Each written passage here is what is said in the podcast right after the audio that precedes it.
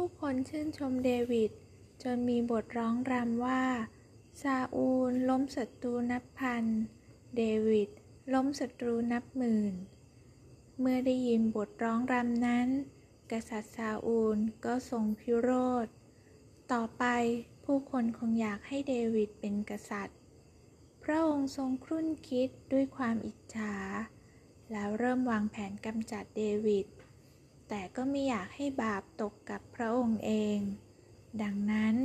กษัตริย์ซาอูลจึงส่งเดวิดออกไปรบ ด้วยคิดว่า เขาจะไม่รอดกลับมา แต่เดวิดไม่เคยได้รับอันตราย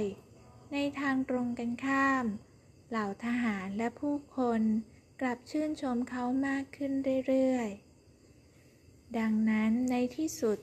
กษัตริย์ซาอูลจึงวางแผนกำจัดเดวิดด้วยพระองค์เอง แต่เจ้าชายโยนาธาน รับรู้แผนนั้น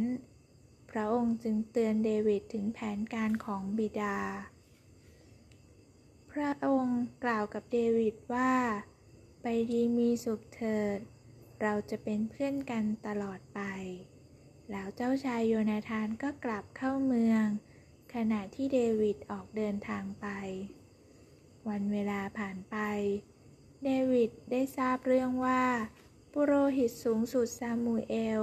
เชราและสิ้นใจ เขารู้ทันทีว่า ตอนนี้ไม่มีใครจะหยุดยั้งกษัตริย์ซาอูลได้อีก เดวิดจึงบอกกับเหล่าคนที่ติดตามว่า ทางเดียวที่จะรอดพ้นจากซาอูลก็คือ การไปอยู่ท่ามกลางศัตรูของพวกเรา พวกฟิลิสเตียนั่นเอง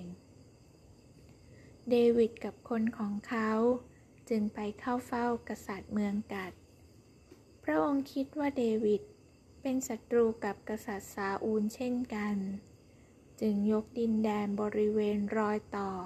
ระหว่างเมืองกัทกับอิสราเอลให้เดวิด วันหนึ่ง ฟิลิสเตีย จะไปรบกับอิสราเอล บรรดาเจ้านายฟิลิสเตียเห็นเดวิด ก็พากันบอกว่า ไม่ไว้ใจอิสราเอลผู้นี้ เดวิดจึงไม่ต้องเข้าร่วมรบด้วย การรบในครั้งนั้นทำให้กษัตริย์ซาอูลและลูกๆของพระองค์จบชีวิต เมื่อได้ทราบเรื่อง